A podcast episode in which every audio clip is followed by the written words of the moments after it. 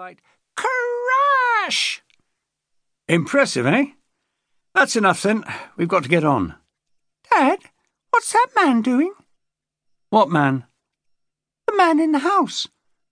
There's nobody in the house, son. It's empty. It's being demolished. A man in funny clothes sitting in a chair. Look. I've told you before you mustn't make things up. He shifted the kid from the window and looked for himself. Oh, Christ!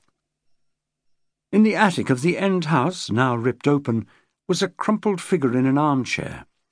The dust from the demolition had coated it liberally, and it was a parody of the human form held together by what appeared to be long outmoded garments olive green frock coat, cravat, grey breeches, wrinkled white stockings.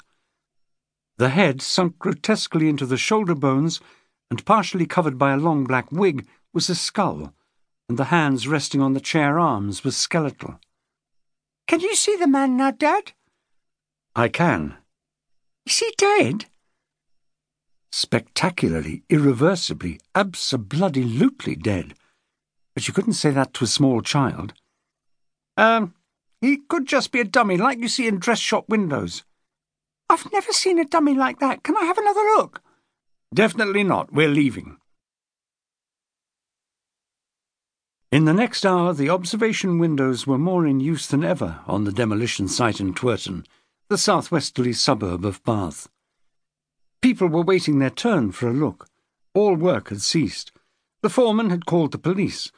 A number of patrol cars and vans were lined up on what had once been a narrow road in front of the condemned terrace but no one had yet started any kind of close examination of the occupant of the attic.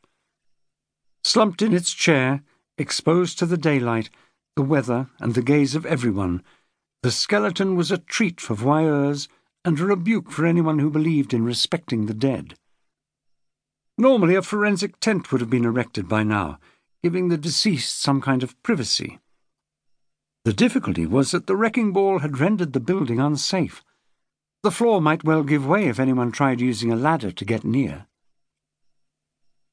What we need, the senior police officer on the ground said, is one of those basket cranes they use to inspect street lamps.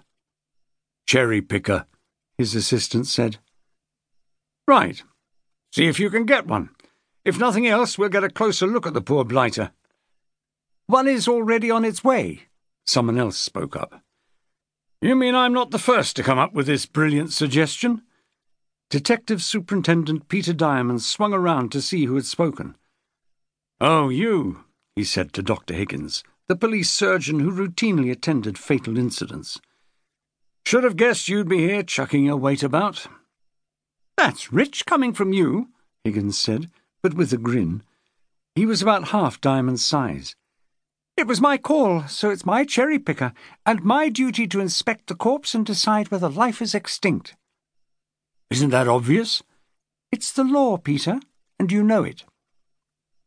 After making a show of another long look, Diamond said, Unless my eyes are deceiving me, that thing up there is a skeleton. He's been out of it a few years. A few hundred years, if his clothes are anything to go by. No one here is going to report you if you declare him dead without getting close up. Sorry, you'll have to wait your turn. The doctor meant business. He was already wearing a bright yellow hard hat. Diamond turned back to his assistant, Keith Halliwell. What's his game? Dunno, Gov.